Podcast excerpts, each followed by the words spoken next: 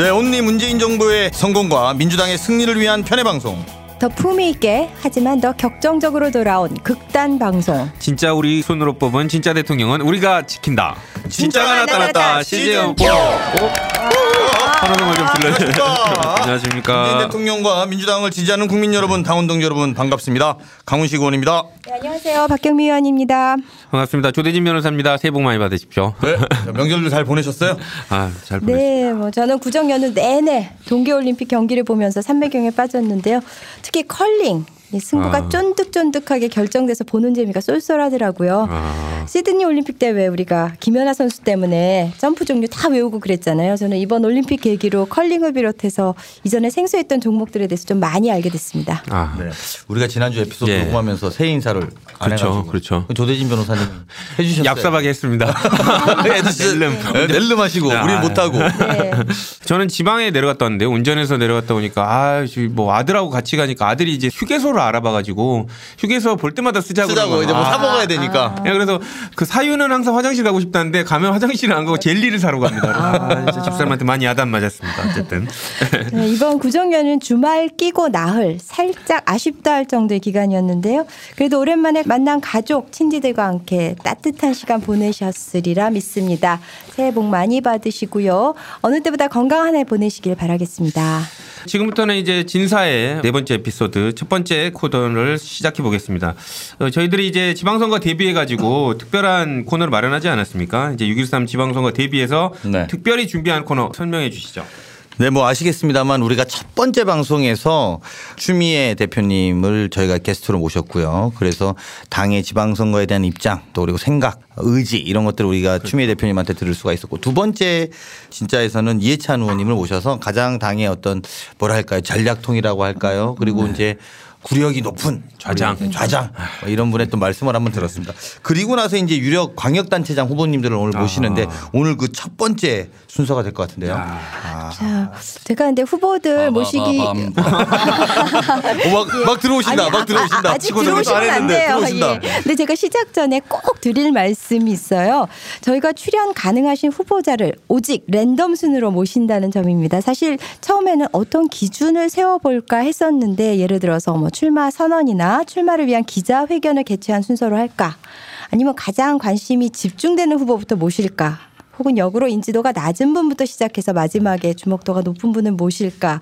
왜 동계올림픽 스켈레톤 보니까 기록이 가장 좋은 선수를 마지막에 그러다 보니까 윤성빈 선수가 마지막 20번째 배치되었더라고요. 그래서 뭐 그런 걸 따를까 뭐 고민을 많이 하다가 결국은 무작위로 또 녹음 아니야, 일정에 아니야. 이거 맞는 무작위가 후보를 아니야. 이거는 어떻게 되냐면 당원을 제일 어려워하는 분들 순서로 나오게 돼 있습니다. 아, 제가 그 볼 때 이거? 듣는 분들에게 빨리빨리 알려서 그렇죠. 오늘 이제 첫 시작을 가장 당원을 어려워하시는 분이 아마 나온 것 같아요. 네, 늦게 나오면 그러니까. 무시하는 겁니다. 그럼 당원 우습게 하면 안 되지. 1번 1번 1등 하는 거 아닙니까? 그럼요. 아, 우리가 볼 때는 무조건 먼저 나오면 당원과 권리당원과 우리 핵심 지지층들을 어려워하는 분부터 나오는 거다. 아. 이렇게 규정하고 안 나오면 막 공격할 선거 끝났네요. 아이고 이러면 안 되지만 어쨌든 그 후보자들이 이제 시간이 빡빡하니까 이제 이런 걸 다 맞추기 좀 힘들 것 같지만 그래도 저희들은 거의 모든 후보들을 초청을 해서 이제 얘기를 들을 거고요.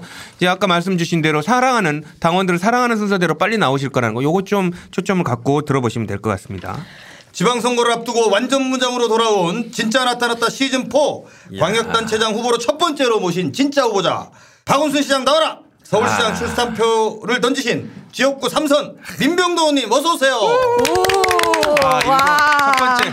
야, 1등이 이뻤다. 1등이 당원을 제일 어려워하는 후보. 아, 1등이 자, 민병재 의원님, 그 진짜가 나타났다 시즌 4 청취자분들에게 정식으로 인사해 주시죠. 네, 반갑습니다. 민병두입니다. 어, 이번 지방선거는 문재인 대통령과 민주당 정부 성공 시대를 여는 굉장히 중요한 어, 시점이라고 생각을 합니다. 문재인 대통령과 민주당 정부의 성공을 위한 문민 시대 그 앞에 저 민병두가 있습니다.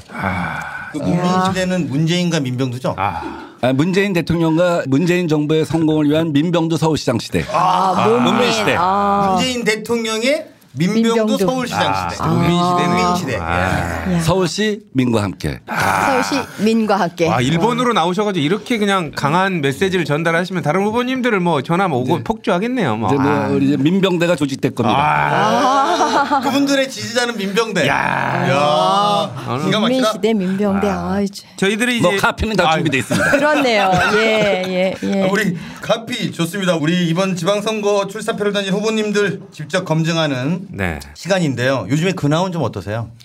바쁘시죠? 예. 요즘에는 뭐 저는 정책은 120% 준비되어 있다 한 평을 듣고 있습니다. 네. 정책 끝판왕 뭐 이런 얘기도 듣고 있는데요. 아 정치 진짜 용서. 팟캐스트에 맞는 방송을 하시는 것 같아요. 어? 예, 그래서 조만간 이제 책도 3월 8일 날 나옵니다. 출판 기념회 하시는 거예요? 네. 예. 북 콘서트 하는데 이게 이번 지방선거에 나가는 분들의 어떻게 보면 정책 교과서가 될 수 있다고 생각합니다. 제가 작년 7월 8월 달에 박원순 시장을 만났을 때 시장님하고 저하고 생각이 한두 가지가 다르면 저는 나가지 않습니다. 아니 인지도도 차이가 나고 대중성도 차이가 나는데 생각이 한두 가지가 달라갖고 어떻게 나가겠습니까? 제가 생각을 해보니 처음부터 끝까지 다 다릅니다. 박원순 시장님은 한 번도 생각해보지 못했던 정책을 갖고 저는 서울시장에 나갈 겁니다. 그리고 그 내용을 준비를 했습니다.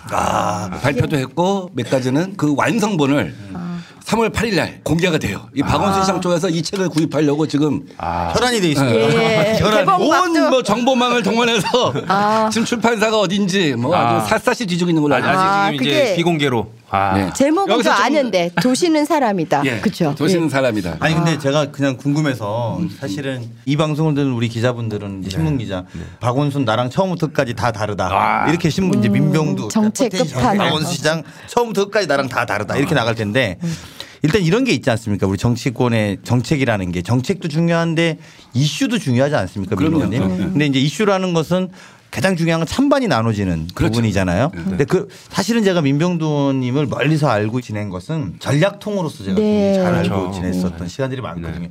그런 면에서 보면 비장의 무기 이번에 이슈가 될 만한 것 그 정책 안에 담아 있을 것 같은데요.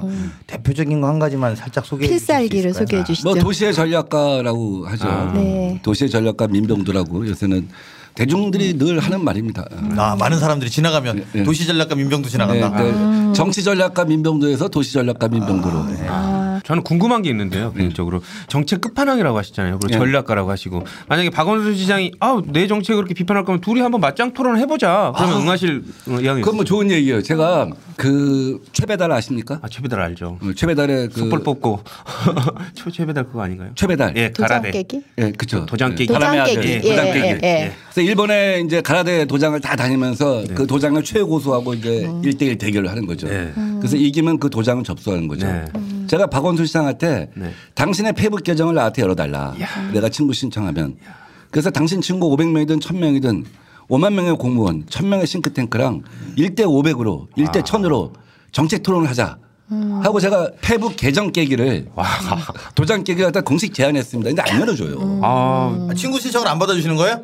박원순 시장님이? 차단한 거 아닙니까? 차단된 거 아니에요? 차단된 거. 후보자 차단하시면 되나? 내막을 얘기하면 박원순 시장이 페북 계정이 없습니다. 아. 알고 봤더니 다만 페이지만 있어요. 아, 근데 페이지에 다른 사람 글 달기를 갖다 열어주지 않습니다. 아, 아, 그래서 제가 열어달라. 네. 우리 후보 아니냐. 또 다른 후보들한테는 열어줘야 되는 거 아니냐. 근데 그 열수가 아직은 정책적으로 결정을 못했습니다. 아마 민병두 책을 갖다 구입해 보고 네. 완독을 한 다음에 열어주지 않을까. 준비를 한 다음에요. 네. 아, 데뷔시키고. 네. 지금 도장 깨기 말씀하셨잖아요. 도장 깨기, 예. 그러면 이제 도장을 가서 정말 깨는 거잖아요. 그쵸, 예. 예. 그러면은 이제 저출산이라는 그런 정책의 아. 도장, 뭐 노인 일자리 도장, 뭐 창업, 어. 전통시장 이런 식으로 하나씩 깨실 거예요. 그렇죠. 가령 박원순 시장이 작년에 청년 주택, 신혼부부 주택 문제는 준전시 상황이다. 네. 청년의 빈곤 주택률이 17.6%에 달하는 이 상황 어떻게 돌파할 것이냐. 그래서 정책을 내놓은 게 있습니다. 네. 아세요? 말씀해 주십시오.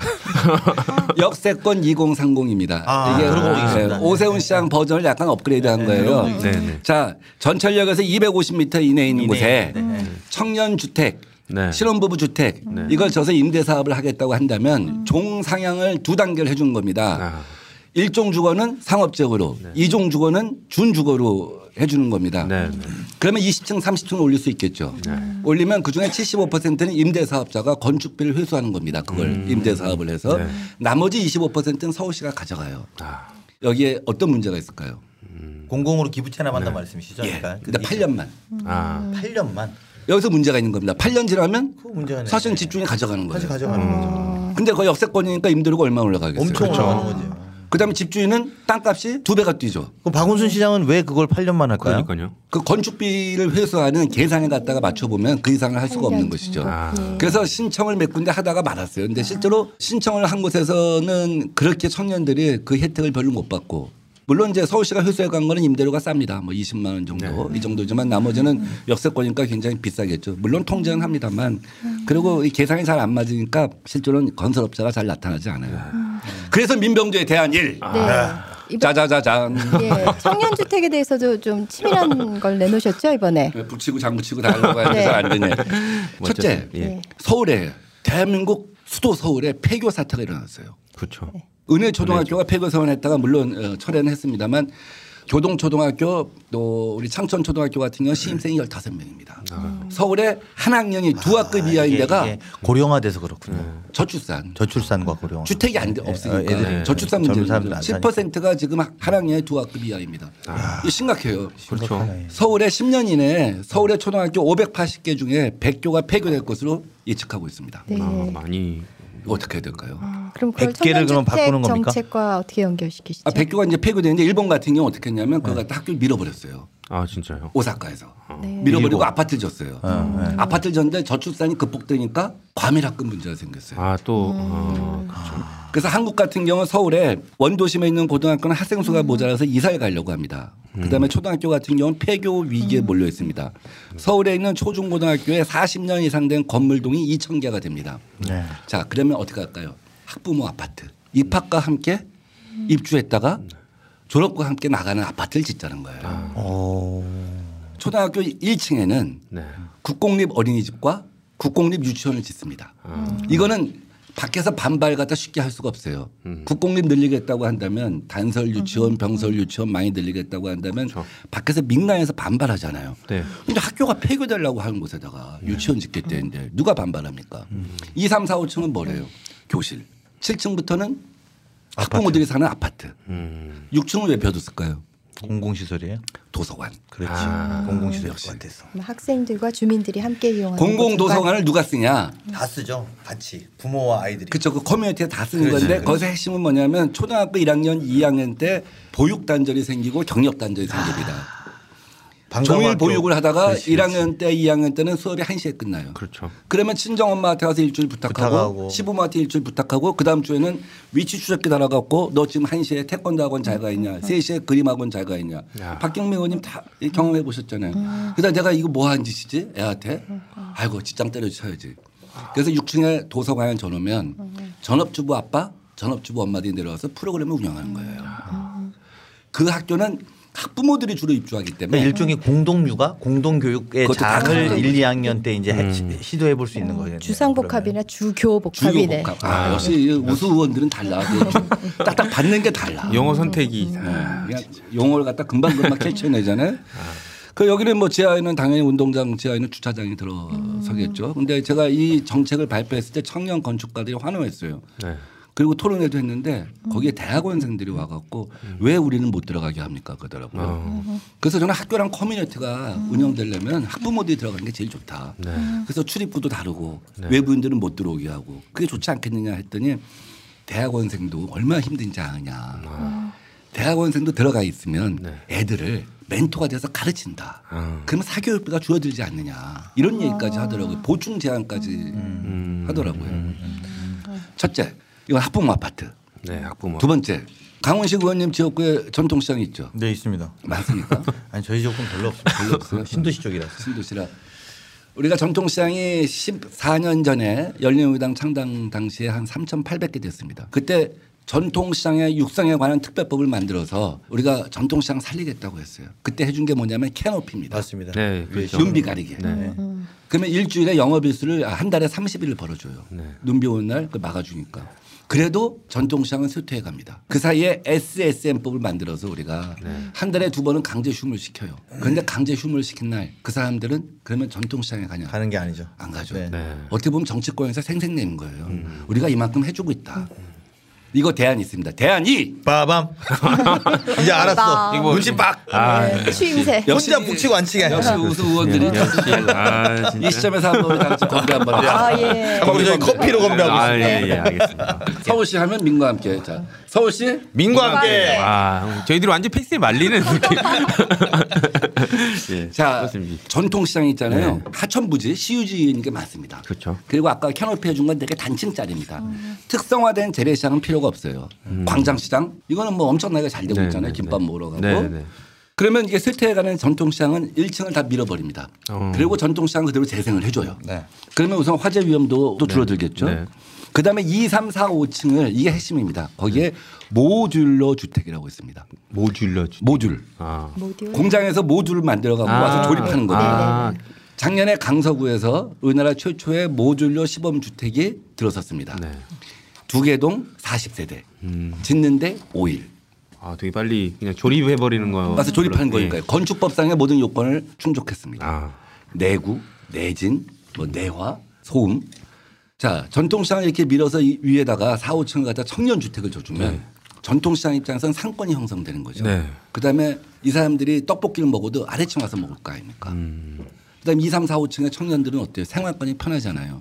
아까 말했던 학교 아파트나 이 시장 주택은 다 국공유지기 때문에 네. 토지 수용비가 필요 없기 때문에 임대료가 15만 원, 20만 원에서 아. 결정이 됩니다. 음. 그리고 다 학교나 시장은 다 교통이 좋은 곳이에요. 이거 환호해요. 심지어 미국의 뉴욕 주립대학 교수가 이걸 갖다가 한 4년 5년 가르친 교수였는데 이거의 핵심은 캐릭터다. 네. 디자인이다. 전통 시장마다 캐릭터와 성격을 달리하는 거. 그렇죠. 정말 우수 의원들은 달라. 그게, 그게 핵심이죠. 어떻게 저렇게 반응이 그냥 바로바로 나올까? 참모 같으세요.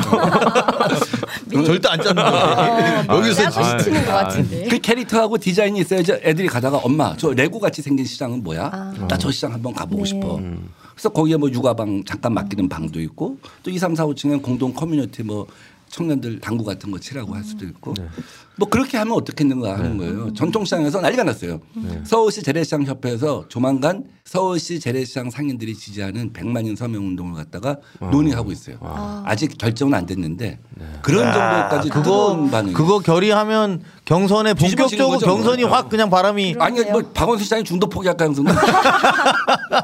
아, 이제 뭐또 조금 있습니다만 이건 너무 길게 하면 재미가 없으니까 간단 간단하게 제목만 얘기할게요. 네. 네. 은행 오피스텔 아. 다 비대면 거래가 되다 보니까 독립 지점 독립 지점들이 다 자꾸 문을 닫아가요. 네. 여기에 사회공헌 차원에서 오피스텔을 올려갖고 임대를 통제하자는 거죠. 한 20층 정도.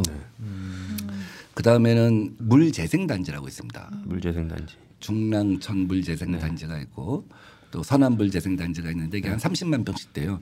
이게 집약화 지하화가 되거든요. 지하화되죠. 그럼 그 위는 공원이 되겠죠. 맞습니다. 네. 그 옆에는 청년 주택을 아. 여기는 social mix가 필요 없어요. 되게 임대주택을 2만 호, 3만 호 갖다 대량으로 집어넣으면 social mix가 안 된다고 해서 바람직하지가 않은 거예요. 낙인이 찍히잖아요. 맞습니다, 맞습니다. 저는 본 적이 임대 어. 임대동이야. 이게 참 참고로 청취자분들이 좀 아셔야 되는 게 우리나라 물 재생 수준이 굉장한 수준이라서 네. 지하에 놓고 악취 없이 만들어내는 수준이 충분히 다 되고요. 그래서 네. 그 위를 이제 보통은 축구장이나 야구장이나 이런 걸로 많이 쓰는데 그 공간까지 활용해서 이제 청년 주택을 만들 겠다는 그런 야. 내용. 그래서 민간 전문가들이 계산해 본 결과 장안동에 있는 중랑물 재생센터는 2만 호, 서남 같은 경우 1만 5천 호이 정도 나와요. 보너스 하나. 여기에 우리나라 최초의 동물 전용 놀이터를 만든 거예요. 왜냐하면 청년들만 모여 살기 때문에 갈등이 없어요. 지금 기존의 공원은 그냥 사람이 가는데 동물을 갖다가 이 끈을 갖다가 묶어서 가는 거예요. 근데 동물의 입장에서 보면 정말 즐거운 놀이터는 다를 수가 있거든요. 동물 말씀하셨으니까 이호비는 어떻게 잘 이호비의 집사로 야, 알려져 아, 있으신데 뭐. 어떻게 잘 지내죠? 아 우리 이호비 어, 예. 대한민국 최초의 깨묘 깨어 있는 고양이 깨어 있는 시민이 아니라 깨어 있는 고양이 야, 나 진짜 이효비가 뭔가 하고 지금 아 고양이의 예. 이 그대가 오비작거리다의 오비를 예. 결합해서 아, 이호비라고 아주 신문도 봅니다, 장명도 신문. 굉장히 아, 자기 나오는 신문도 봐요. 네. 한겨레 신문에 통면 인터뷰가 나왔는데 그걸 봤어. 네, 아. 오마이뉴스도 보고. 그렇죠. 어떤 때는 그 이명박 검찰 무슨 PC 압수수색 들어가 면 우리 그 이호비가 봐요. 예. PC에 올라갑니다. 아. 그리고 한 줄 논평 끝이 뭐냐면 빨리 압수수색해야지. 아. 이호비도 함께한다. 야. 그래서 이호비의 마지막 한 줄 논평이 장안의 화제였죠. 아니 그래서 청와대 논평이 나왔습니까? 아니 그 트윗에 네. 맨 마지막 한 문장에 네. 이호비도 화났다. 네. 아. 혹은 어, MB 이호비가 지금 기다려라. 분노한다. 뭐 이호비가 기다려라. 뭐 이런 거 사진과 함께. 그래서 청와대 찡찡이가 경계한다는 말까지 나왔어요. 아. 그래서 이호비가 두 달 동안 치고 올라가니까 대통령께서 할 수 없이 찡찡이를 한 번 안고 인스타그램을 날렸죠. 아, 또 굉장한 견제가 있었습니다. 아, 그러니까 애완동물 반려동물 인구도 지금 굉장히 많은데 그 역시 이제 키우시는 만큼 또 동물공원도 구상을 하고 그러시네요. 그렇죠. 이 동물공원은 뉴욕이 우리랑 인구가 같은데 네. 천만 인구인데 동물공원이 43개입니다. 서울에 40상의 동물공원은 한 개도 없습니다. 그죠. 이거 있잖아요. 사람 복지와 생태 복지와 동물 복지가 같이 가는 나라가 선진국입니다. 네. 생태 복지와 동물 복지가 같이 간다는 건 결국 인간의 복지의 질도 높여주는 거예요. 그래서 결국 시대를 보는 눈이 다르다. 박원순 시장하고 본인의 지금 이야기 하시는 거죠. 시대를, 시대를 보는 눈이 보는 다르다. 다르다. 내가 다르다. 응, 서울시 민과 함께 가겠다는. 생각의 질이 다르다. 근데 이호비가 그 아니, 정책으로 안 가고 예. 이호비로 아, 가는 아니 아니 이호비 제가 궁금해가지고요. 네. 이호비가 몇 살인가요 지금? 나이가? 지금 어? 이번에 8월 16일에 두 돌입니다. 작년 아. 첫돌 때는 어마어마한 선물이 왔어요. 민병도 생일 아무도 모릅니다. 이호비 생일 선물 하나도 안 왔습니다. 이호비 생일 때는 수없이 많은 팬들의 주로 뭐 일본 거더라고요. 아, 뭐 많이 왔어요. 삼선이신데 생일을 안 챙겨줘 이호비 생일 막. 아유. 아 근데 그 이호비는 김영란법에 위반이 안 돼요. 아. 아마 그 차이가 아닐까. 뭐 많은 팬들이 있는데 저한테 선물을 안 보내고 아니. 이호비한테 선물을 보내는 근데 거는 의원님의 분신이잖아요. 그- 근데 거기는 공직자는 그런 아, 그런 그런 정도면 서울시장을 아니, 걔도 이호비를 내보내셔야지. 민병돈이 나오시면 안 되겠네요. 그것도 일리가 있는 얘기예요. 그래서 지금 동물단체에서는 아마 조만간 이호비를 서울시장으로 하는 야. 뭐 그런 지지선이 나오지 않을까 기대하고 있습니다. 우리 박경미 의원님이 한번 큰 역할을 해주시죠. 근데 정말 그 청년 주택이고 전통 시장이고 동물 공원이고 기발하신 것 같아요. 음, 뿅뿅 가요. 예, 이제 정책 얘기 좀 더 나중에 어, 들어보도록 어, 더 하고요. 제가. 아예 예, 더 들을 건데. 잠깐 또 사적인 측면으로 어떤 개인 이미지로 가서.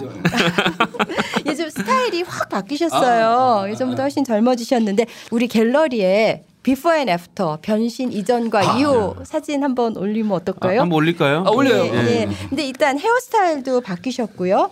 그다음에 이 양복 이게 아. 이제 결혼식 이후에 그렇죠. 처음으로 맞춰본 거죠. 예. 맞춤 정장을 협찬도 하셨다고. 17년 만에 처음 바꿔봤고 아, 근데- 구도도 한 7년 만에 그럼. 사모님이 뭐가 되시는 거예요? 아니 근데 이거를 그 스타일리스트 이런 데 의뢰하신 게 아니라 이제 사모님이 다 이 변화를 주도하셨다고 들었는데 네. 제가 감동했던 것은 이 변화를 위해서 3천 명의 남자 머리 스타일을 보고 야. 저기 내린 결론이라고 야. 그 우리 집사람이 이 기회에 사실 좀 무슨 뭐 남자 헤어스타일에서 아무 관심이 없었죠. 아, 그렇죠. 근데 자꾸 바꾸라 바꾸라 하니까 이번에 이제 서울시장 뭐 도전한다고 하니 뭐 하여간 민병두가 무한대로 바꾸라고 하는 의지 정말 네. 권력 의지가 있는가 이런 거 갖다 보여줘야 되지 않냐 하도 주변에서 얘기하니 아니 네 스타일대로 살지 뭘 또 바꾸려고 하냐 맨 처음엔 그랬어요. 아니 네 스타일 그것도 스토리다. 세상에 혁대를 17년 구두를 6년씩 야. 신고 다니는 사람이 어딨냐 양복을 한 번도 안 맞춰보는 사람이 어딨냐 소박한 거죠. 여기 안경에 안경 알이 없잖아요. 예. 얼마나 힘들면 안경 테만 구하고 안경 알은 천천히 이렇게 구입해가는 그것도 스토리 아니겠냐. 오늘 막 빵빵 터지시네요. 아니 근데 실제로 제가 그 말씀을 하시기 전에 네. 제가 처음 이제 20대 국회에 들어와서 초반에 뵀던 민병두 의원은 네. 복학생.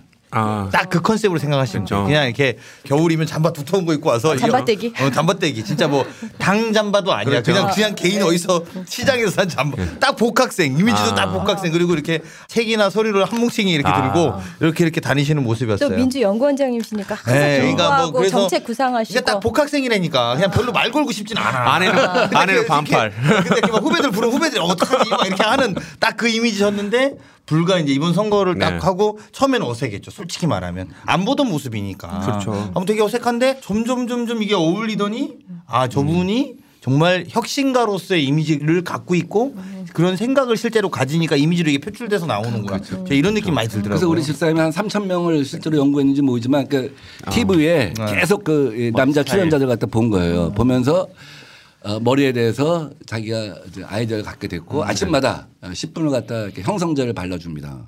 그리고 여기 뭐라고 하나 필러라고 하나 요거 네. 제가 눈 밑에 약간 좀 이렇게 쭈글쭈글한데 필러 발라주고 필러를 바르는 게 있어요. 예 아, 아, 바르는 바르는 필러도 바르는 있고. 필러가 있습니다. 이렇게, 이렇게 아. 탁탁탁 찍어야 돼요. 어. 로션처럼 문지르면 허해져요.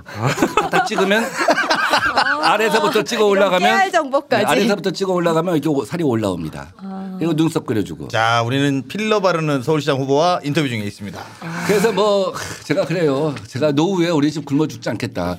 민병두가 이번에 서울시장 선거에서 이기든 지든 아, 스타일 변신시킨 스타일리스트가 누구냐. 어. 사모님. 최초로 공개된 와이프의 이름 목혜정. 아, 네, 목혜정. 어, 목혜정 스타일리스트 우리 샵을 갖다 운영하면 어떻겠냐. 목샵. 샵. 목샵. 하는 생각이 듭니다. 여자의 변신은 무죄이지만 남자의 변신은 혁신이다. 뭐 대인들 한번 질러봅니다. 아, 오늘 뭐 좋습니다. 시원시원합니다. 아주. 네. 프로그램 나간 다음에 다른 서울시장 후보들이 안 나올 것 같아. 아닙니다. 폭주할 것 같습니다. 폭주할 것 같아요. 아우, 미, 제가 볼 땐 일단 박원순 시장님 안 나오시면 그렇죠. 다 완승으로 정리됩니다. 그렇죠. 우리가 불렀는데 대답 안 하면 진 완승 거죠. 이, 이거 답변을 해주셔야지 와서 그렇죠. 뭐 아, 아, 이렇게- A는 이렇고 B는 이렇다. 이렇게 정책이면 정책, 개그면 개그. 박원순 시장이 도저히 안 됩니다. 아, 제가 그러니까 우리 그거- 서울시장 네. 선거를 2부 리그로 나눠서 네. 아, 3부로 나눠서 스타일. 박원순 시장이요. 네. 그렇게 부러워한대요. 아, 정말요. 우상호도 그렇게 부러워해. 아. 아, 형 대단하게 성공했어. 아. 변신이요? 어, 변신해. 형그 머리 어떻게 한 거야? 어, 형이 너무 좋아 주변에 기자들이. 그래고 얼마 전에 파마했는데 꼭 규순 용사 같아. 아닙니다. 뭐 아, 이건 뭐 이건 디스는 아니에요. 그냥 어, 왜냐하면 우상호한테 네가 스타일에도 성공하려면 그 정도 상호작용 갖고는 안 된다. 한 단계 더 해야 한다. 아니 이거 그렇죠. 박원순 시장을 정봉주 의원이 만났는데 어, 민병두 어떻게 이렇게 스타일의 변신을 아. 어. 성공했냐. 그래서 우리가 이 일단 안 보니까 호기심은 엄청 생기겠어. 이거 찾아보시겠어. 우리 우리- 우리 우리 아, 지금 지금 before and after 우리 서울시장을 정선 종목을 나눠서 네. 100점 이미지가 30점 스타일, 아. 예. 100점 20점 개그, 그다음에 정책 50점, 정책 30점, 30점. 나머지 20점 어떻게 하면 문재인 정부의 성공에 기여할 수 있느냐 뭐 야. 이렇게 항목을 나누자고요. 우리 방송에선 그게 20%라 그러면 방송에 동의하기 어려울 텐데 그렇죠. 많은 분들이 제가 그거 추가로 하나 네, 여쭤보고 싶은 게 있는데요. 그 아까 지금 박원순 시장님 얘기 말씀 주셨잖아요. 근데 서울시장의 후보 적격 뭐 이런 거 인지도 이런 거 얘기를 하면 야권 후보하고 했을 때는 박원순 시장님이 앞서는데 또 박원순 시장님이 또 교체되길 바라는 목소리도 되게 크거든요. 그렇죠. 이런 이중적인 서울 시민의 마음이 진심이 뭐라고 생각하시나요? 그게 민병두라는 거예요. 문민시대. 그 본인 역시 내가 진짜 국정감사 우수원들하고 대화하니까 확확 달라. 저 어떻게 저렇게 한마디로 이렇게 파악을 할까 이거죠. 그러니까 네. 박원순 시장이 잘했다고 생각한다. 그러나 다음 4년을 맡기기에는 이제는 지루하다? 박원순 시장이 상상력이 어, 상상력이 고갈되고 이제 있다? 뭐 고갈됐다는 표현을 한건 아닙니다. 상상력의 새로운 변화가 필요하다. 아, 그치. 거지. 대한민국이라고 하는 그 거대 대한민국이라고 하는 국가 또 천만 서울 시민을 갖다가 4차 산업혁명 시대에 이끌어가기에는 새로운 상상력이 필요한 것이 아니냐 하는 생각을 하는 거예요. 그런데 그렇다고 한다면 뭐야? 누가 새로운 사람이 있지? 이제 그게 드러나면 네. 그게 드러나면 이제 급격하게 표심이 이동하는 거죠. 그렇죠. 근데 아직은 이제 올림픽 때까지는 게임이 시작된 게 아니잖아요. 박원순 시장이 라스라는 데 나가서 아. 게임 끝났다. 어. 1월 초에 여론조사를 봤더니 어. 그 제가 그래요. 아니 게임 시작도 하는데 벌써 게임 끝났다고 합니까? 아 형은 나 안 불러주나? 지금 그 4차 산업혁명 잠깐 말씀하셨는데요. 저는 그 신선했던 것 중에 하나가 국회를 세종시로 보내고 예. 현재 국회 건물을 4차 산업혁명 창업의 메카로 만들겠다. 이게 굉장히 전 신선하게 다가왔는데 그 부분도 뭐 이 방송에 특별히 강조하고 싶은 거. 아. 이건 노무현 대통령 꿈의 완성이에요. 음. 경제 도시 그 다음에 정치 도시 경제 수도, 정치 수도 그렇게 네. 두 가지를 갖다가 네. 어, 해서 국토균형 발전을 하자고 하는 거 아닙니까? 자, 맞습니다. 우리 국회의원이지만 말이에요. 정말 양심적으로 생각하면 이건 말이 안 돼요. 어떻게 행정부하고 입법부가 셋이 안 떨어져 있습니까? 우리 국정감사 우수원들도 세종시에 가서 국정감사하면 7시까지밖에 못 합니다. 집에 가야 아. 되니까.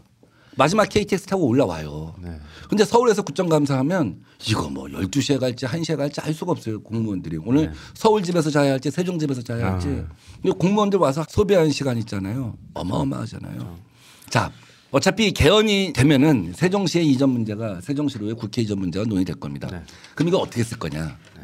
저는 대한민국 국회를 국회의사당을 과학과 창업의 전당으로 바꾸겠다는 거예요. 독일의 베를린이 2001년도에 가장 가난한 독일의 도시였습니다. 베를린 아시잖아요. 네. 죽음의 띠, 동서냉전의 상징. 베를린 시장이 이렇게 생각을 해요. 이 가난한 도시 어떻게 살릴 건가?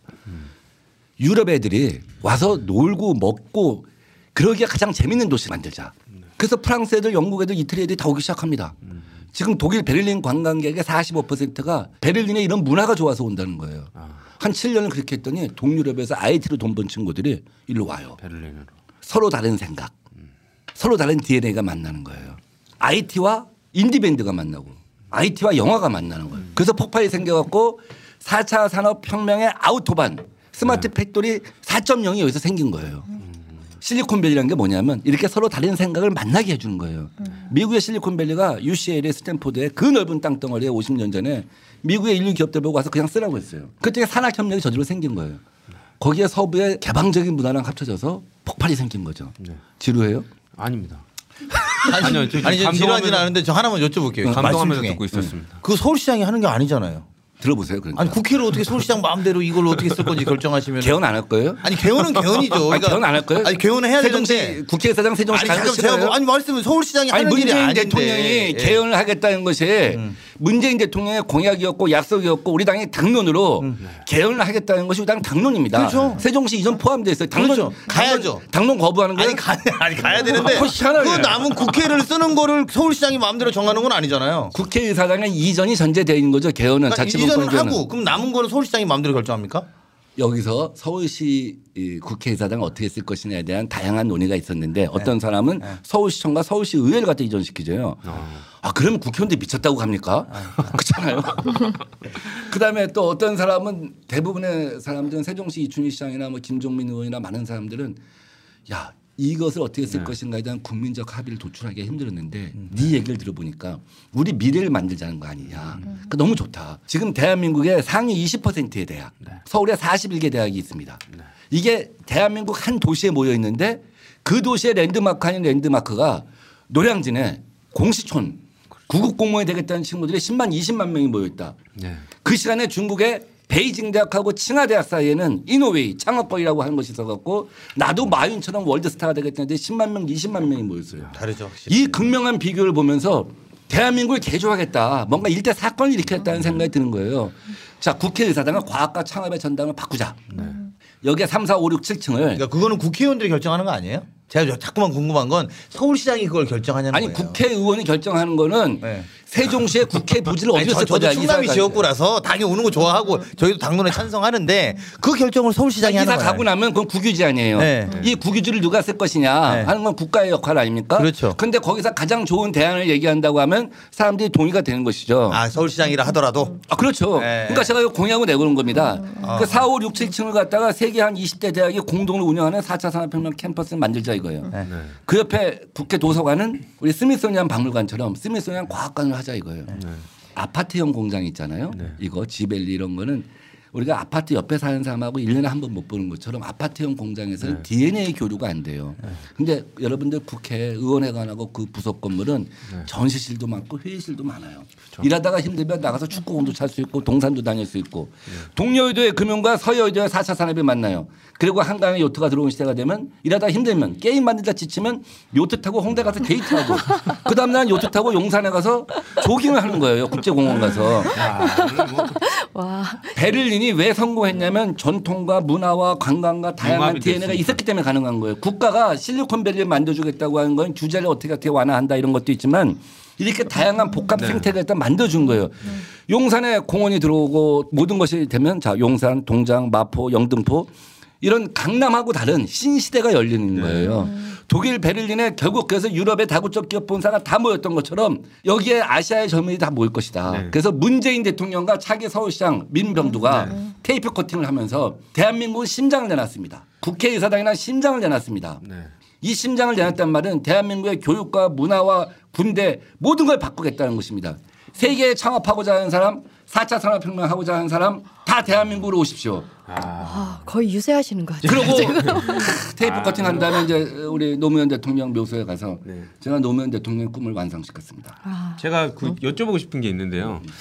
쭉 들어보면 이제 저도 이제 유권자로서 이제 이번에 투표를 할 텐데 정말로 민병두 의원님이 하신 거 아주 획기적인 게 되게 많은 것 같아요. 네. 근데 물론 이제 토론회 과정에서 다른 후보님들도 얘기를 하시겠지만 아, 서울시장이 갖고 있는 범주보다 아까 지금 강우식 의원님 말씀 주셨던 것처럼 너무 많은 카테고리를 정해서 이렇게 시장이 할 수 있는 것보다 더 많은 거를 이렇게 하려고 하는 거 아니냐 이런 비판에 대해서 아주 좋은 지적이에요. 날카로운 지적. 제가 그 이야기 할 때는 왜 아, 그런 발언 안 하셨어요? 제가 찝찝해. 아까 제가 배점 계속 이야기하는데 막 그런 이야기 하나도 안 하시 다가 아 내가 당론에 반대하냐고 밀어붙이시더니 국정감사 우수 의원이라고 몇 번 얘기했습니까? 강원식 의원님, 박경미 의원님, 우리 당에서 인정하는 국정감사 최우수 의원. 제가 아까 우리 강원식 의원님이 배점에 여기 청취자들이 문재인 대통령의 완성을 바라는 점수를 갖다가 20점이라고 하면 이 청취자들이 좋아하지 않을 거다. 네. 근데 그건 제가 제일 자신 있기 때문에 하는 얘기예요. 그건 거의 만점이라는 얘기죠. 왜냐하면 문재인 정부의 성공을 위해서 네. 저는 문재인 정부의 어떤 그 한 축의 정책은 제가 예, 싱크탱크 할때그 제가 기여를 많이 했죠. 뭐 한반도 신경제랄지 일자리 창출이랄지 소득주도 성장이랄지. 다 다른 한편에 지금 혁신 성장 문제가 남아 있는 거예요. 사 4차 산업 문제가. 여기서 문재인 정부의 어떤 관료들의 상상력이 아직은 꽃 피워지지 않은 측면이 저는 있다고 봐요. 아까 제가 말한 대로 서울의 청년 신혼부부 주택 10만 원을 한다면 전국적 계산하면 50만 원입니다. 이런 땅 어디서 개발해요? 기존에 그린벨트만 생각했거든요. 그린벨트 갖다 하면 청년들이나 신혼부부들이 아, 내가 살고 싶은 데다 해줘야지. 한 시간 반, 두 시간 걸리는 데다가 해주면 뭐하냐. 현실감이 없잖아요. 근데 민병두의 상상력으로 결국 문재인 정부의 성공을 갖다가 만들어 가는 거예요. 지금 문재인 정부가 4차 산업혁명 한다, 뭐 한다 이렇게 얘기하는데 대개 규제 완화와 그다음에 업력별 생태계를 어떻게 할 것인가. 인큐베이팅 단계, accelerating 단계, death valley 단계, 재도약 단계에서 금융과 어떻게 결합시킬 것인가만 그것만 생각하는 거예요. 생각의 폭이 더 넓게 더 넓어져야 하는 것이다. 그래서 제가 서울시장이 되고자 하는 사람이 어떻게 국가적 정책을 얘기하냐. 근데 국가적 정책을 열어주는 것이 결국 서울시도 잘 되는 것이고 서울시가 잘 돼야 국가가 잘 되는 것이고 서울과 국가를 분리해서 생각할 수가 없다는 것이고 연장선상이 있다. 어, 또 하나는 그렇기 때문에 이런 서울과 국가를 하나로 보는 새 시각을 가진 서울시장이 나와야지만 문재인 정부도 성공할 수 있다. 이런 얘기죠. 그 의원님 말씀 이렇게 듣고 보니까 정말 상상할 수 있는 모든 것을 상상하라. 뭐 이런 표가 떠오르네요. 아니 예. 나는 비판적으로 이야기할 거야. 딴지 것만큼 거럭에서 아, 난 너무 너무 너무 그렇게 하면 안 된다고 생각해. 아 정말 강원식 의원님은 굉장히 날카로워요. 나 저런 진행자 처음 봤어. 아니 근데 이거 아니 진짜 우리 사실은 다른 후보님들도 오시면 꼭 여쭤볼 거예요. 네. 대부분 출마하시는 의원님들이 재선 이상 3선 정도 되셔야 출마하시는 거고 사실은 예 아픈 질문일 수도 있는데 그런 분들 정도 되면 대부분 장관의 노미네이트 정도가 되거나 또는 그럴 가능성이 있는 분들이 많잖아요. 그렇죠. 네. 그러면 이제 제가 이제 여쭤보면 대부분 다 문재인 대통령하고 난 가깝다 이렇게 설명하실 거란 말이죠. 근데 왜 장관은 안 됐을까? 내가 설명할지 안 설명할지 어떻게 알아? 아니 아니 아니 그러니까 뭐 제가 가깝지 않다고 설명하실 수도 있다고 보지만 아니 저는 그렇지 않아요. 그러니까 네. 나는 그거 한번 설명해 주세요. 강원식 의원님이 본인이 친문이라고 얘기하고 다닙니까? 아니 전 그런 이야기 안 하는데요. 친문이니까. 네. 그렇죠. 네. 본인이 대통령과 가까우니까 그런 얘기 안 하잖아요. 네. 아. 저도 그런 얘기 안 해요. 그렇죠. 대통령과 가까운데 아. 못하러 그런 그러니까 얘기를 그 제가 합니까? 지- 질문은 거기서 그럼 왜 가까우면 장관을 안 시켰을까요? 아 그거는 대통령이 지금 임기 첫 해 아닙니까? 네. 뭐 2년 차, 3년 차, 4년 차에 시킬지 안 시킬지는 뭐 모르죠. 그럼 좀 이따가 서울시장 하지 말고 좀 이따 나가셔야 되는 거 아니에요? 그러기에는 내 생각이 멈춰지지 않아요. 아, 막 아이디어가 장난 아니네요. 야, 참을 수 없는 폭발력. 아, 내 생각이 멈춰지지 않는데 나는 막 기다릴 수가 없다. 아니 내 생각이 멈춰지지 않는데 뭔가를 해야 되잖아요. 그리고 어느 한 지점만 어느 한 지점만의 생각이 있는 것이 아니라 저는 그 A부터 Z까지 다 생각이 열려 있어요. 저는 그거 하나 여쭤보고 싶은데요. 의원님 댓글에 관련된 부분을 좀 보니까 민병두 의원님이 이제 시장에 나오신 이유가 또 다른 정치적인 뭐 입지를 모색하기 위해 나오는 거 아니냐 당선보다는 뭐 이런 얘기도 있던데 그건 어떻게 생각하시나요? 어 저는 그 사람들이 자꾸 물어봐요. 박원순 시장이 만약에 당신의 정책 좋다. 당신 정말 정책 좋다. 얘기 들어보면. 근데 당신의 정책을 다 박원순 시장이 받아준다고 하면 어떻게 할 거냐. 아, 예. 그럼 박원순 시장이 더 하면 되지 않냐. 이렇게 얘기를 해요. 근데 이제 거꾸로 얘기를 하면 네, 네. 박원순 시장이 지난 7년 동안 한 게 다 드러나 있어요. 뭐뭘 했는지. 한 번만 생각해 보세요. 박원순 시장 대표 업적이 뭐예요? 한번 하나만 들어보세요. 고가 그, 그 그건 디스에 가까워요. 아 이거 정말 박원순 시장의 대표 업적을 하나만 들어보라고요. 아 대표 업적이요. 딱 티가 나게 나 생각나는 건 좀 없는 것 같습니다. 박원순 시장님 다음에 오실 때 이거 듣고서 오세요. 그러면 박원순 시장님 앞으로 4년을 더 하면 뭘 할까요? 그것도 다 이미 나와 있어요. 영동대로 지하화. 아. 영동대로 코엑스앞 광장 지하화 하겠다는 거예요. 그거 강남구청장이 제안한 건데 박원순 시장이 덥석 받은 겁니다. 서울의 강북구청장 다 반대했어요. 이대로 가면 강남과 강북의 격차가 너무 더, 커진다. 더 벌어지니까. 지금 현수막에 천장 넘게 1년 동안 붙여져 있잖아요. 천지개벽했다고. 양재 RNCD. 양재동에 R&D 센터 만들어 갖고 실리콘밸리처럼 하겠다는 거예요. 그래서 양재동에 교육문화관 끄트머리에 5개층을 임대해 갖고 교육장을 만들었습니다. 그래 갖고 실리콘밸리가 되나요? 그거 누구 아이디어인지 아세요? 서초구청장 아이디어예요. 그다음에 박원순 시장이 4년 동안 하면 앞으로 더 할 수 있는 게 또 뭐가 있겠어요? 노들섬에 공연장 만든다는 거예요. 그 오세훈 시장이 오페라 만들겠다고 했는데 이거 듣고 박원순 시장 안 나오면 끝난다 내가 볼 때. 나와야지. 공연장 만들겠다고 설명해서. 나와 설명해 그 빨리. 오세훈 시장의 아이디어를 변형한 거예요. 강북에 대해서 뭘 해주겠다고요? 창동 신경제단지 만들겠다는 거예요. 네. 창동에 기차, 네, 저기 네, 네. 차량 기지 이전시켜 갖고 한 7만 평인가 되는데 그 이전시켜서 신경제 기지 만들겠다고 하는데 이전 못 시키고 있어요 아직. 자 그러면 박원순 시장의 온 아이디어 스스로 정말 자기 자신의 아이디어가 뭐가 있냐는 거예요. 앞으로 4년 동안 이거 이거 하겠다고 내놨는데 그러면 새로운 상상력을 가진 사람이 서울을 움직여야 되지 않냐 이거예요. 서울 여기서 멈춰지면 대한민국이 멈춰지는 거예요. 민병도 새로운 정책 입지 지금 적나라하게 말하면 이런 얘기죠. 너 인지도 올리려고 한 거 아니냐. 그 얘기도 있는 것 같습니다. 그래요. 저 인지도 낮아요. 그게 죄예요? 아닙니다. 왜 저한테 화를 내요? 제가 볼 때 방금 민병두 의원께서 조대진 변호사 때릴 뻔했습니다. 눈으로 때리시면서 제가 말씀하시죠. 경호 좀 불러주세요. 경호. 아니 정치는 네. 이런 큰 선거에는 한두 번의 사건이 생깁니다. 그냥 무난하게 가지는 네. 않아요. 자 우리 이재명 성남시장이 2%를 돌파한 게 네. 재작년 11월입니다. 그 안희정 지사가 2%를 돌파한 게 작년 2월 말입니다. 이거 들으면 무조건 설득력 있어요. 그렇죠. 이, 이 분야의 전문가시거든요. 그렇죠. 이건 네. 뭐더 말 안 해도 돼. 말씀 안 하셔도 되고 잠깐만. 일단 우리가 뭐 사실은 아까 질문한 그런 부분들은 뭐라고 할까요? 저희 말고도 당 밖의 인사들이 많이 말하는 문제니까 그리고 사실은 저희가 민주당 경선 과정을 통해서 우리의 후보들이 더 많이 알려지고 또 더 강해지고 또 그 강한 게 어떤 후보든 하나로 이어져서 우리가 그 결국은 본선 승리의 목적이 있으니까 우리 청취자분들도 그거 감안하시고 여기서 또 아마 오늘 여기서 굉장히 날카롭게 서울시장한테 말씀하신 부분들에 대해서 서울시장님은 준비해서 나와서 충분히 해명할 기회를 드린다는 글쎄요. 점. 박원순 시장님에 네. 대해서 아, 그러니까 도발을 빨리- 많이 하셨어요. 빨리 아이 도발도 아니지 뭐. 근데 저는 인신 공격은 안 해. 네. 그렇죠. 그제 그러니까 성격도 맞지 정책으로 않고. 그러니까 제가 좀- 페북 계정 내어달라고 한 것도 내가 거기 가서 인신 공격하겠다는 거 아니에요. 남의 집 마당에 가서. 근데 박- 난 정책으로 승부하겠다는 네. 거예요. 그러니까 박원순 시장님 올림픽 끝나기 전에 페북 계정 열어주세요.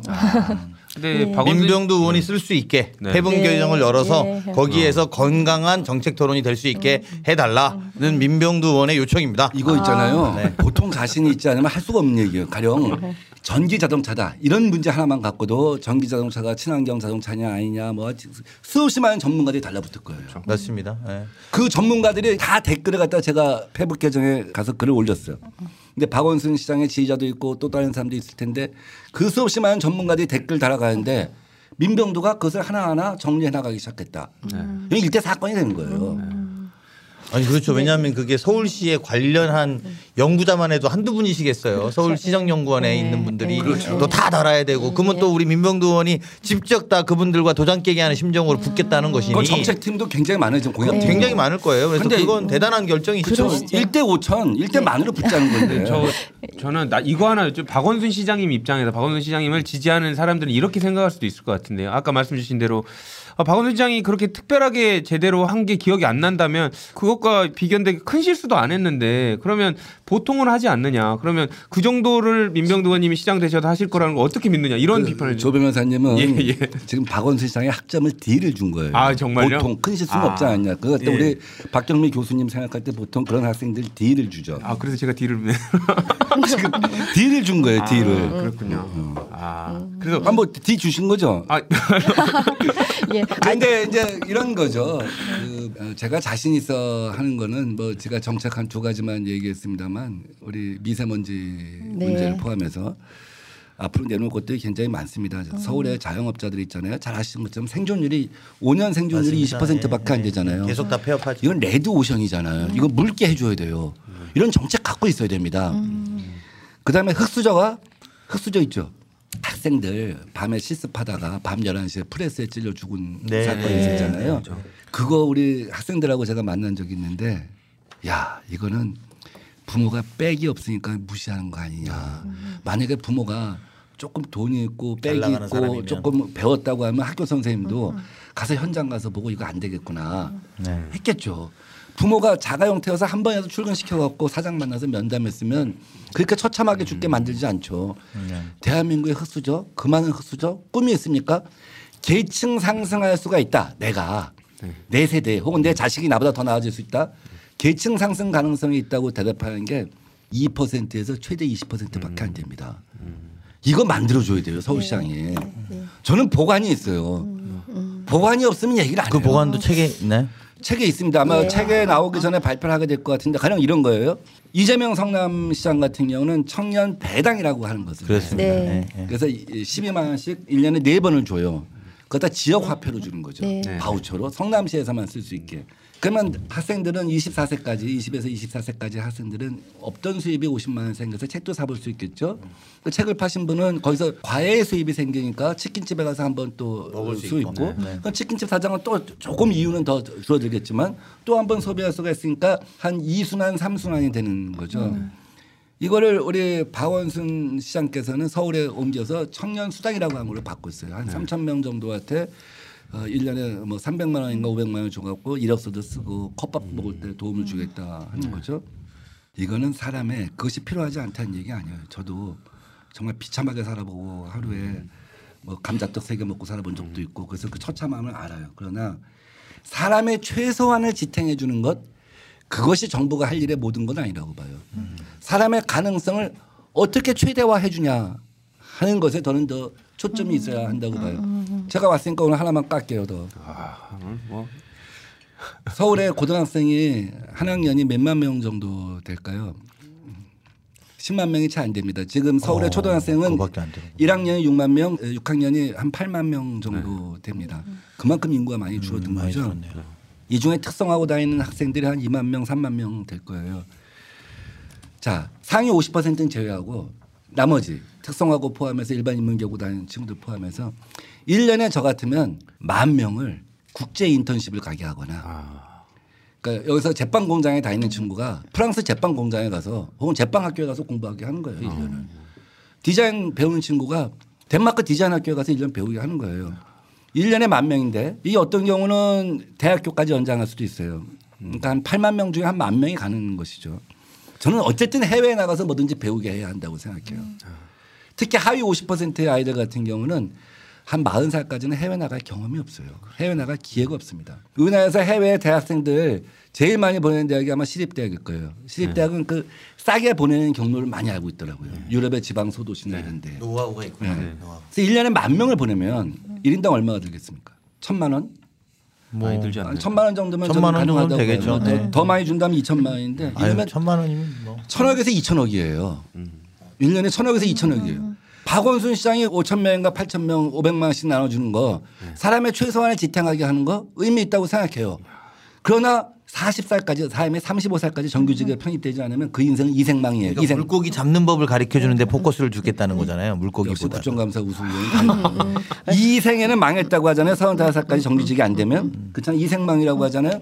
그런 친구들이 40살까지 해외 갔다 체험하고 경험하지 못하면 그 친구 같은 어떤 그 새로운 어떤 문물을 배울 기회가 없는 거예요. 여전히 흑수저 흑수저로 남는 거예요. 그 흑수저들한테 1년만 나가서 1년만 나가서 해외를 갔다 가서 공부할 수 있는 기회. 프랑스 제빵학교에 덴마크의 디자인 학교 가서 공부할 기회를 주자. 이 프로그램을 정교하게 짜고 있어요. 아, 짜고 있습니까? 해외 가령 어떤 학교가 있는지 갈 수 있는 곳이 어디인지 네. 그다음에 케어는 어떻게 해야 되는지 그다음에 남자들 같은 경우는 인센티브를 이렇게 줘요. 그러니까 여자들도 인센티브를 줘야 되는데 남자들은 고등학교 때 갈 수도 있지만 대학 나와서 갈 수도 있는 거 아니에요? 지금 군대 병장 월급이 40만 원까지 됐습니다. 통장을 두 개 선택하게. 클래스 통장과 오픈 통장을. 오픈 통장은 자기가 한 가져 뽑아갈 다수 쓰- 있고. 쓰는 거예요. 클래스 통장은 자기가 입대하면서 나는 이 중에 적금. 10%만 담뱃값을 쓰고 적금한다. 90%는 적금하겠다. 그럼 유- 600만 원, 700만 원 남겨갖고 오면 국가가 거기서 서울시 정부가 추가로 주는 거예요. 그만큼을. 그럼 그 친구는 2천만 원, 3천만 원 갖고 가령 유학을 할 수도 있는 거 아닙니까? 가령 여자 같은 경우는 어떻게 해요? 여자 같은 경우는 뭐 결혼을 해서 애를 낳는다든지 그러면 거기에 맞춰 갖고 뭐 산후 휴가를 갔다가 아이하고 가, 가령 뭐 해외 가서 뭐 6개월 갔다 보낸다든지 이렇게 맞춰주는 거죠. 예, 민희 의원님 말씀을 듣다 보니까 아 제가? 뭐가 기억이 났냐면 그 민주 연구원장 하실 때요. 그 민주 연구원에 계신 분들이 아이디어가 너무 풍부해서 감당이 안 된다. 사실 아니, 저도 사실 약간 디스하는 질문을 해야 될 것 같아서 말씀드린 건데 좀 너무 아이디어가 용암처럼 분출되니까 그게 이렇게 잘 수습이 될까, 이게 현실화돼서 실행이 될 수 있을까 그런 걱정도 살짝 드는 부분이 있어요. 근데 저 구체적인 어, 액션 그거는- 플랜까지 다 갖고 계신 뭐 거죠? 걱정하지 않으셔도 되는 게그 박원순 시장은 이제 주로 시민단체 분들하고 7년 동안 서울시장을 이끌었잖아요. 네. 사실 그래서 우리 민주당 당원들 입장에서 우리가 3등 시민이냐 하는 음, 좀 비판도 소외되어. 있었다. 민주당에 굉장히 많은 엘리트들이 있다고 봐요. 네. 음, 그래서 우리 우리 민주 당원들과 민주 함께 당원들과 가겠, 함께 함께 라면 가겠다. 서울 시민과 함께 네. 새로운 서울 만들 수 있다 이렇게 생각합니다. 음. 저- 그리고 네. 한 말씀만 제가 예. 잠깐 드리면 우리 문재인 대통령께서 당 대표 시절에 네. 2015년이었습니다. 4월달에 당 대표가 된 지 두 달 만에 보궐선거가 있었어요. 네. 그때 졌어요 두 군데다 음. 관악하고 광주에서 네. 그때 굉장히 실망을 하셨겠죠 당연히 또두 달도 안 됐는데 물러나라고 하는 또 음. 어, 요구도 일각에서 있었고 그때 김현미 비서실장이 네. 저한테 선배 이번 토요일 날 당 대표랑 저녁 같이 하자. 네. 응? 그래서 당 대표 위로 좀 해드리라고. 그래서 그때 제가 만났어요. 대표님 승부는 총선에서 보는 겁니다. 네. 근데 총선은 어떻게 치느냐? 인물로 치르는 겁니다. 인물 많이 데려오면 이기는 겁니다. 가령 2016년 총선에 시대 정신에 맞는 사람을 구해야 되는데 네. 제가 그 다 누군지에 대해서는 어떤 시대 정신이 네. 있고 어떤 사람이 좋은지는 잘 모르겠어요. 근데 딱 하나 예를 든다면 대표님께서 비례대표 11번 정도에 위안부 할머니 한 분을 갖다 모시면 어떠냐. 아. 그분들이 나가서 의정 활동하라는 게 아니다. 전 세계를 돌면서 여성의 전쟁하에서 여성의 인권 문제에 대해서 설파하고 다니면 그것마다 큰 의미가 있다. 그리고 20대 국회에 한일 의원 연맹이 열렸는데 네. 우리 위안부 할머니가 딱 그죠. 가운데 앉아서 있는 것만으로도 국제적 파장이 크다. 아. 이걸 제가 이 4월, 6월, 9월 세 번 말씀드렸는데 9월 달쯤 되니까 짜증을 내시더라고. 요 아니, 그것도 나 혼자 하라고 합니까? 같이 하면 안 됩니까? 아. 그다음에 결국 양비를 시켜갖고 그 일을 했더라고요. 네. 지금 얘기 포인트 는 뭐냐면 네네. 서울시도 마찬가지라는 거죠. 서울시를 갖다 이끌 수 있는 많은 사람들. 이제 앞으로 자치분권 개헌도 되면 지방의 인사권도 들어가잖아요. 중요하죠. 그렇죠. 그러면 서울시 부시장도 하나는 새로 제가 아까 말씀드렸던 4차 산업혁명이랄지 사람을 키우는 그런 부분에 만들 수도 있고. 하여간 중요한 거는 시민단체에도 굉장히 훌륭한 인적 자원이 많은데 이제 민주당에도 훌륭한 인적 자원이 많으니까 민주당의 많은 사람과 함께라면 어? 이제 거의 본인 스스로가 마무리를 짓고 계신 거 아, 알고 아, 계시죠? 그, 어, 아니, 아니. 우리가 별로 아무 요구도 안 했는데 방송의 끝을 본인이 알고 마무리를 짓고 계셔. 그 저희는 뭐 사실은 이제 오늘 뭐 좀 더 말씀을 나눠야 되는 부분도 있습니다만 제가 아까 이제 좀 그 우리 민명두 의원님한테 뭐 장관 하시지 그랬어요 이렇게 밀어붙이는 건 아마 다른 후보들한테도 똑같이 여쭤볼 아, 예. 겁니다. 네. 똑같이 여쭤볼 거니까 너무 캐념치 마시고. 아니 아니 그래서 그몇 아니 눈으로 몇 대 때리셨어요 저를 이미. 그래서 몇 분이 저도 맞았습니다. 강원식 의원님이 이왕이면 그 장관 될 수 있게 또 길도 열어주세요. 아. 몇 분이 또 중도에 접으면 중도에 접으면 또 뭐 길이 더 제가 더 박원순 시장하고 일대일 대결하는데 훨씬 좋으니까. 저는 인생 이력도 조금 여쭤보고 싶은데요. 어, 어, 어. 이제 17대 비례대표로 들어오셔서 이제 18대 쉬고 낙선하시고 19, 20대 이제 내리되셨잖아요. 19대 때가 동대문에서 홍준표랑 네. 붙으셨던 거죠? 예, 레드홍하고 했죠. 예. 예, 그러니까 그때 지지율 조사, 여론 조사에서는 한참 밀리셨다가 극적인 반전을 아니요, 하신 건가요? 제가 선거 때 여론조사 안 합니다. 아. 원래 안 해요. 그 왜 남들이 다 해주는데 뭐 그걸 굳이 돈 들여서 해요? 아. 12개 여론조사가 나왔습니다. 그때. 네. 예, 그때는 그 3대 관심 지역 중에 하나였어요. 그 우리 부산의 문재인 네. 어, 우리 후보, 그다음에 종로의 정세균 후보, 네. 그다음에 홍준표, 민병두.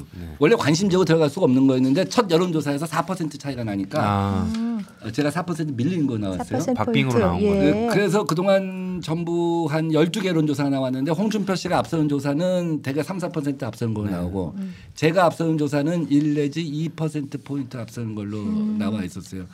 그렇지만 이제 승리할 거라는 예감은 했죠. 네. 승리할 거라는 예감은 한 게 왜냐하면 레드홍이 레드. 저랑 동네에서 만나면 눈을 마주치지 못했어요. 아.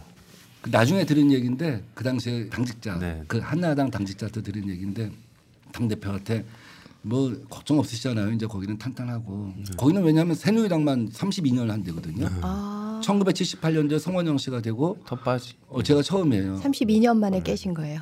그렇죠. 김영구라고 하시는 분이 네 번 하시고 홍준표 씨가 세 번 하시고 그런 데인데 걱정 없잖아요. 그랬더니 홍준표 씨가 그랬대요. 아니야 민병두란 놈이 있는데 그 괴물 같은 놈이 하나 있는데 걔는 하루 종일 동대문에서 살아. 내가 이길 수 없어. 제가 그때 제 기억나는 게 실제로 당선되시고 나서 어디 보도인가 본 기억이 나는데 아파트 줄타기 하셨다고 아. 그게 되게 인상적이었어요. 저도 낙선자였기 때문에 당시에 그 전에 낙선하시고 나서 4년 동안 진짜 절치부심하시면서 아파트 위층에서부터 다 내려다니면서 사람들을 다 다다시 훑으면서 만났다는 거예요. 그래서 빌딩 치기라고. 아, 빌딩 치기, 빌딩 치기. 빌딩치기로 아, 저는 정말 줄타기를 아니, 그- 하셨다는 줄 알고. 아, 모르셨구나. 그게 아니라 그래서 그거를 그만 그게 사실은 굉장히 저는 낙선 떨어진 사람으로서 그 기사를 보면서 내가 정말 부족했다. 아, 그러니까 전직 의원도 이렇게 하는데 음. 심지어 나처럼 신인이 내가 그 으, 민병두 의원에 비하면 어떻게 살았는가에 대한 굉장히 반성을 했거든요. 그러니까 그게 아마 굉장히 무서웠을 겁니다. 식당 구락이란 말도 생겼죠. 야. 10억 맞습니다, 쓰면 맞습니다. 당선되고 9억 쓰면 아. 떨어진다가 아니라 밥 먹는 시간 빼고 하루에 10시간 움직이면 당선되고 아홉 시간 9시간 하면 떨어진다. 그래서 민병두처럼 하라. 맞아요. 그때 그 교과서처럼. 됐어요. 그래서 뭐 나중에 우리 저 대구나 부산에서도 심지어 강남에서도 민병두처럼 하면 이길 수 있지 않느냐. 교과서가 아니라 후배들한테 힘들게 하신 거란 생각은 안 해요. 빌딩치기를 하시고. 아, 교과서 얘기하니까 이번에 나오는 책은 다시 말씀드리지만 책 선전도 해야 되니까 도시는 사람이다 하는 것은 이번 지방선거에 나가신 분들한테는 굉장히 훌륭한 정책 교과서가 될 것입니다. 네, 3월 8일입니다. 저는 그 책 내용에 있는 저의 아이디어는 저작권료를 받지 않습니다. 이번에 지방선거에 출마하시고자 하는 분들은 그 아이디어를 그대로 쓰거나 변형하거나 뭐 어떻게 해서든지 하여간 그 승리하는 데 도움이 되었으면 합니다. 의원님, 제가 그거 열심히 자세히 꼼꼼히 읽은 다음에 다시 한번 모셔도 될까요? 아, 예, 예. 오늘 뭐 두 개밖에 얘기를 못 했는데 어, 거기에 제가 한 정책을 사실 30개를 준비했는데 작년 7월 8월 달에 10개, 30개를 얘기하면 누가 그걸 갖다 기억하냐. 그래서 10개로 줄인 거예요. 딱 10개로 줄였는데 오늘 두 개 얘기했는데 제가 정책 얘기하면 재밌어요. 보통 정책 얘기- 얘기하면 아, 재미없거든요. 재밌습니다. 네. 아, 재밌게 잘 들었고요. 예. 그리고 워낙에 사실 정책을 피상적으로 아시는 분이 와서 설명하면 재미가 없습니다. 근데 정책의 본질을 알고 본인이 설계하고 디자인했기 네. 때문에 직접 구상하신 그건 거기 아주 때문에. 아주 예. 왜 이게 필요한 건지의 요소 요소에 대한 구성 원리라든지 이런 걸 설명했기 때문에 아마 청취자분들 재밌게 들으셨을 거라고 생각이 이런 듭니다. 평가를 할 수 있으려면 그런 평가를 하신 국회의원님들도 정책에 대해서 사실 꿰뚫고 있는 의원이기 때문에 가능합니다. 아니, 저희는 그냥 뭐 아, 안 시켜주셔도 민망합니다, 됩니다. 예. 어마어마한 방송이 되고 있네요. 어마어마. 아. 어쨌든 오늘 그 민병도 의원님 나와주셔서 너무 감사드리고요. 다음번에 제일 바쁘실 때 제가 한번 또 모시도록 하겠습니다. 그리고 다음번에는요 박원순 시장하고 둘이 불러주세요. 아, 진, 그 공개 도전 도전장을 지금 내시는 네. 겁니까? 이제 페북 도전 한번 해봤고 아. 네. 그다음에 진짜가 나타났다 네. 해서 한번 또 도전해보는 겁나면 안 나와도 되는 겁니까? 겁나면 아니 겁나. 박원 시장님이 겁나면은 네, 안 나오셔도 되는 거죠. 안 나오신다 그러면 겁내시는 거죠. 그렇죠 그렇죠 아, 그렇죠 떨고 있니? 아니 뭐 즐겁게 아마 이 방송 듣고 또 민주당에 따르는 서울시장 후보님들도 오셨으면 좋겠고 어쨌든 우리는 결과적으로 보면 민주당의 압승, 서울시장 압승을 위해서 뛰고 있는 원팀입니다. 네. 오늘 네. 그런 첫 번째 자리로 민병두 의원님 저희 정말 즐겁게 모셨고요. 네. 이제 마지막 민병두 의원님의 인사말 듣고 글쎄요, 마지막 한마디. 예, 정리해 한마디 주시죠. 예, 미래는 우리가 생각하는 것만큼 크게 생각하는 것만큼 크게 다가온다고 생각합니다.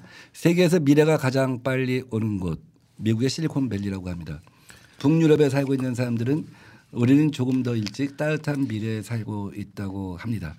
저는 문재인 정부와 함께 대한민국을 그리고 수도 서울을 세계에서 미래가 따뜻한 미래가 가장 빨리 오는 곳으로 만들고 싶습니다. 감사합니다. 예. 아. 감사합니다. 네, 감사합니다. 안녕히 계세요.